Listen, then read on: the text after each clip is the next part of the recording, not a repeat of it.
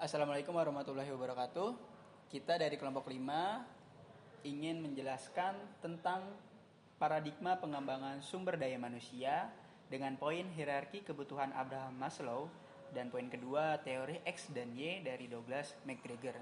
Perkenalkan nama saya Ikhwan Edi Saputro dan rekan saya Ilmi Surya Pradana.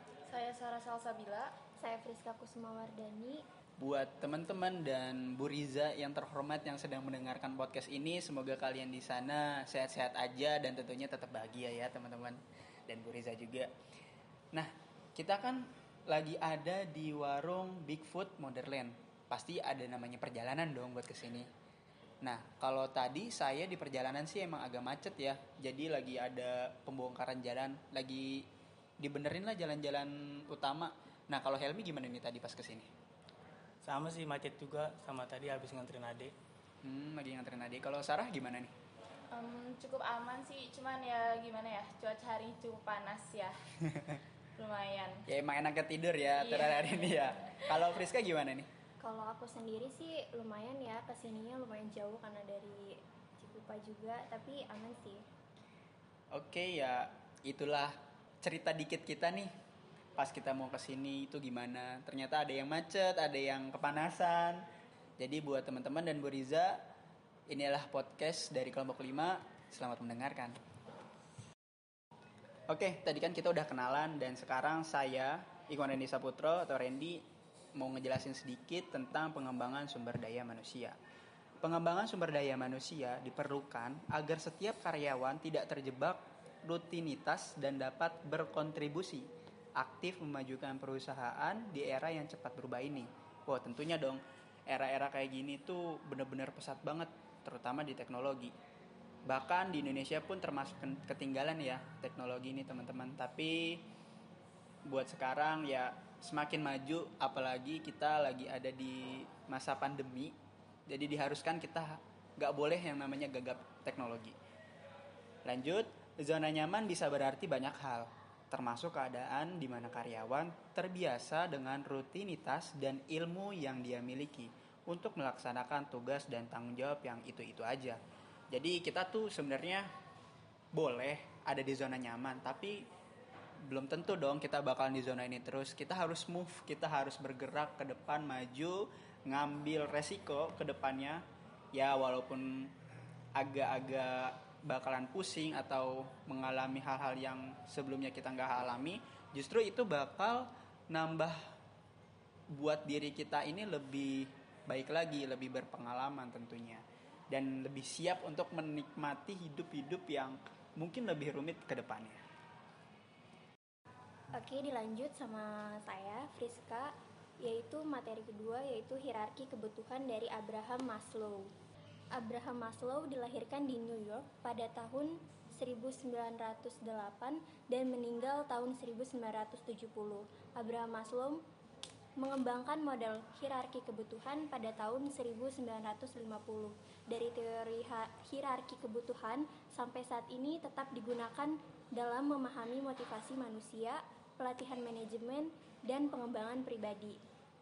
Abraham Maslow dianggap sebagai bapak psikologi, humanistik psikologi humanistik pengembangan, aspek-aspek psikologi behavioral dan psikologi psikoanalistik.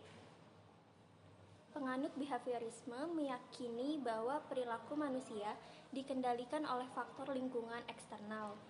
Psikologi psikoanalitik didasarkan pada gagasan bahwa perilaku manusia dikendalikan oleh kekuatan bawah sadar internal. Meski mempelajari psikologi behavioral dan psikoanalitik sekaligus, Mahlo- Maslow menolak gagasan bahwa perilaku manusia dikendalikan oleh faktor internal atau eksternal saja. Teori motivasi ini menyatakan bahwa perilaku manusia dikendalikan oleh kedua faktor tersebut, yakni internal dan eksternal. Selain itu, teori Maslow juga menyatakan bahwa manusia mempunyai kemampuan untuk membuat pilihan dan melaksanakan pilihan mereka sendiri. Penelitian yang dilakukan membuatnya membuat dirinya yakin bahwa orang memiliki kebutuhan tertentu yang tidak berubah dan asli secara genetis. Kebutuhan-kebutuhan ini sama dalam semua kebudayaan serta bersifat fisiologis, dan psikologis. Maslow mengemukakan bahwa individu berperilaku dalam upaya untuk memenuhi kebutuhan yang bersifat hierarkis dalam bukunya Motivasi and Personality diterbitkan pada tahun 1954 edisi kedua yaitu tahun 1970. Maslow memperkenalkan hierarchy of needs. Keseluruhan teori motivasi yang dikembangkan oleh Maslow berintikan pendapat yang mengatakan bahwa kebutuhan manusia itu dapat diklasifikasikan pada lima hierarki kebutuhan, yaitu yang pertama physiological needs, yaitu perwujudan paling nyata dari kebutuhan fisiologis adalah kebutuhan-kebutuhan pokok manusia. Kebutuhan ini merupakan kebutuhan yang paling dasar, seperti cukup makanan, udara, air untuk bertahan hidup. Berbagai kebutuhan fisiologis itu bersifat universal dan tidak mengenal batas geografis, asal-usul, tingkat pendidikan, status sosial, pekerjaan, umur, jenis kelamin, dan faktor-faktor lainnya yang menunjukkan keberadaan seseorang. Yang kedua yaitu safety needs, yaitu kebutuhan keamanan. Harus dilihat dalam arti luas, tidak hanya dalam arti keamanan fisik, tetapi juga keamanan yang bersifat psikologis seperti perlakuan yang manusiawi dan adil.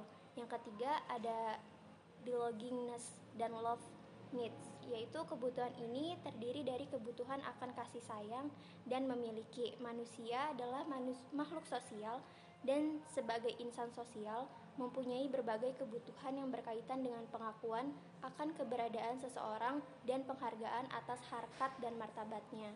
Yang keempat yaitu esteem needs, yaitu salah satu ciri manusia adalah mempunyai harga diri. Karena itu, semua orang memerlukan pengakuan atas keberadaan dan statusnya oleh orang lain. Kebutuhan ini meliputi reputasi, prestis, dan pengakuan dari orang lain, juga kebutuhan untuk kepercayaan dan kekuatan. Yang kelima yaitu self-actualization needs, keinginan untuk memenuhi diri, untuk menjadi yang terbaik dari yang mampu dilakukan. Dalam diri setiap orang, terpendam potensi kemampuan yang belum seluruhnya dikembangkan. Pada umumnya, setiap individu ingin agar potensinya itu dikembangkan secara sistematik sehingga menjadi kemampuan efektif. Oke, saya Elmi. Saya akan melanjutkan pembahasan dari Priska tentang kebaikan dan kelemahan teori hierarki kebutuhan Maslow. Teori hierarki kebutuhan Maslow ini mempunyai kebaikan dan kelemahan sebagai berikut. Kebaikannya, pertama teori ini memberikan informasi bahwa kebutuhan manusia itu jamak atau material dan non material dan bobotnya bertingkat-tingkat pula.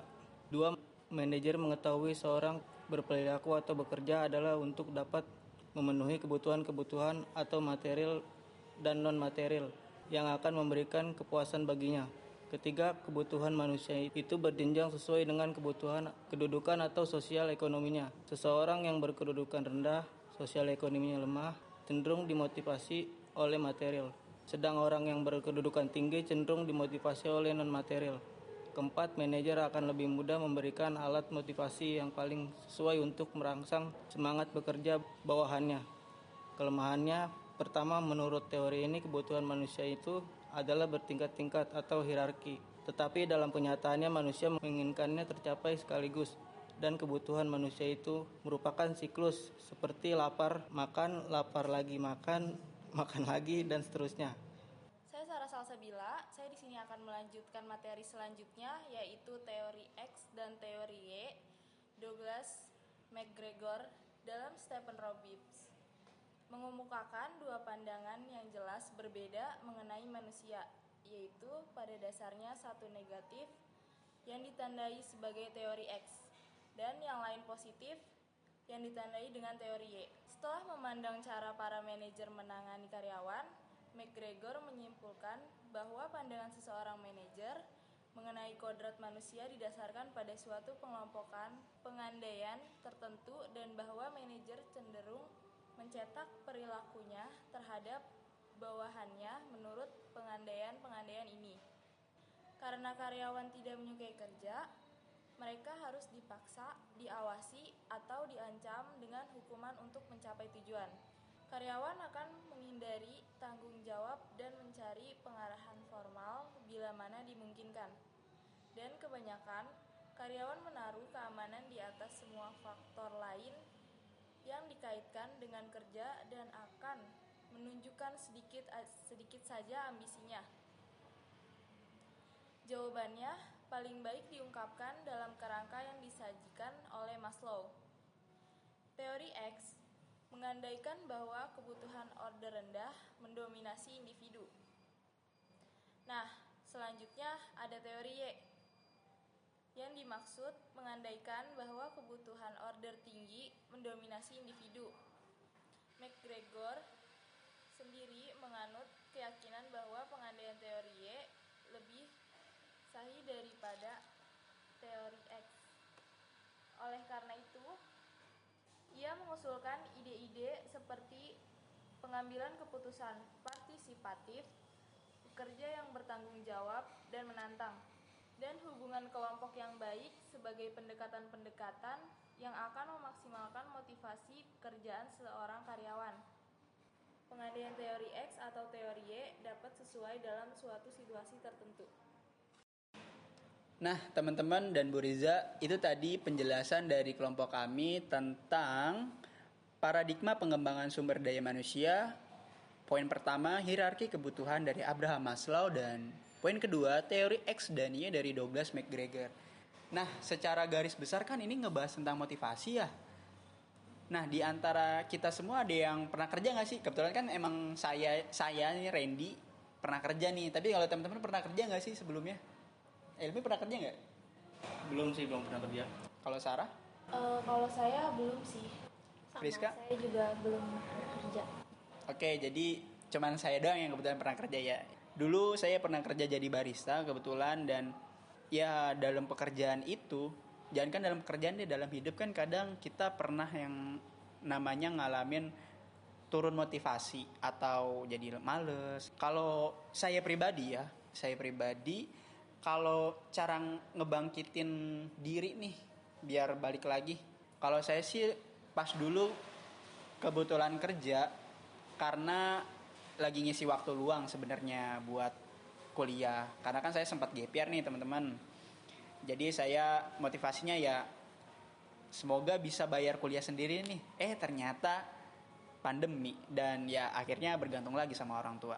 Ya tapi itu nggak mematahkan motivasi saya sih sebagai biar punya penghasilan sendiri dan menghidupi diri saya sendiri. Semoga semoga ya sebelum lulus dari unis ini bisa mencapai namanya financial goal ingin apa pun bisa dari hasil sendiri gitu sih itu sih motivasi saya yang paling pertama dan utama ya tentu keluarga kalau Sarah gimana nih kalau misalkan lagi nurun uh, jadi lemes, jadi bukan lemes sih, jadi males. Kayak misalkan ini kan kita lagi belajar motivasi apa sih yang ngebangkitin Sarah biar nggak males lagi dalam hal belajar? Kalau menurut saya sih pendidikan itu kan kayak merupakan tiket untuk masa depan kita nanti ya. Nah, betul betul. Saya juga uh, sebagai anak pertama harus jadi contoh untuk adik-adik saya supaya nggak males lagi untuk belajar atau mengejar cita-citanya karena saya di sini juga harus membahagiakan kedua orang tua saya. Hmm. Jadi anak pertama emang susah ya, apalagi anak pertamanya tuh perempuan. Wah pasti. Iya susah sih, harus jadi panutan kan ya buat adik-adiknya. Betul betul betul. Itu pasti punggungnya berat banget tuh. Saya aja yang anak pertama laki-laki udah berat, apalagi Sarah yang perempuan. Aduh nggak kebayang deh. Ya semoga kuat-kuat aja deh Sarah. Semangat aja sih. Ya buat teman-teman juga harus semangat ya apalagi anak pertama ataupun anak terakhir yang katanya sering kita dengar kehilangan masa kejayaan orang tuanya. Tapi tetap semangat dan syukurin dan harus tetap hidup intinya. Lanjut. Kalau Friska gimana nih? Kalau saya sih karena saya anak kedua ya jadi gimana ya? Paling kalau misalnya butuh motivasi kayak gitu saya paling uh, sering keluar keluar dulu nih dari rumah muter-muter aja gitu sendiri. Kalau enggak paling nyetel musik atau saya nonton film biar mood aja gitu. Oh jadi emang bener sih ya teman-teman.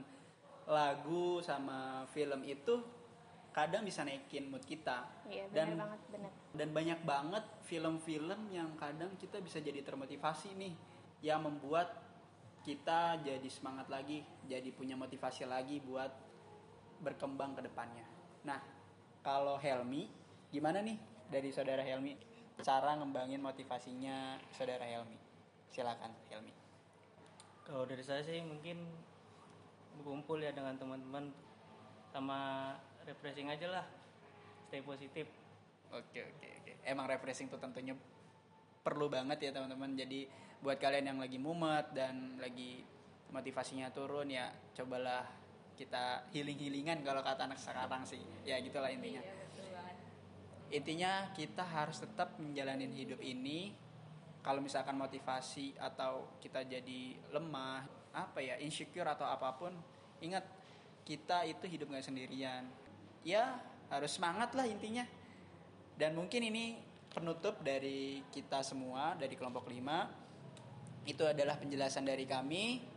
Semoga apa yang kita jelaskan teman-teman dan Bu Riza mengerti dan memahaminya dan sedikit diskusi ringan sebenarnya ini tadi.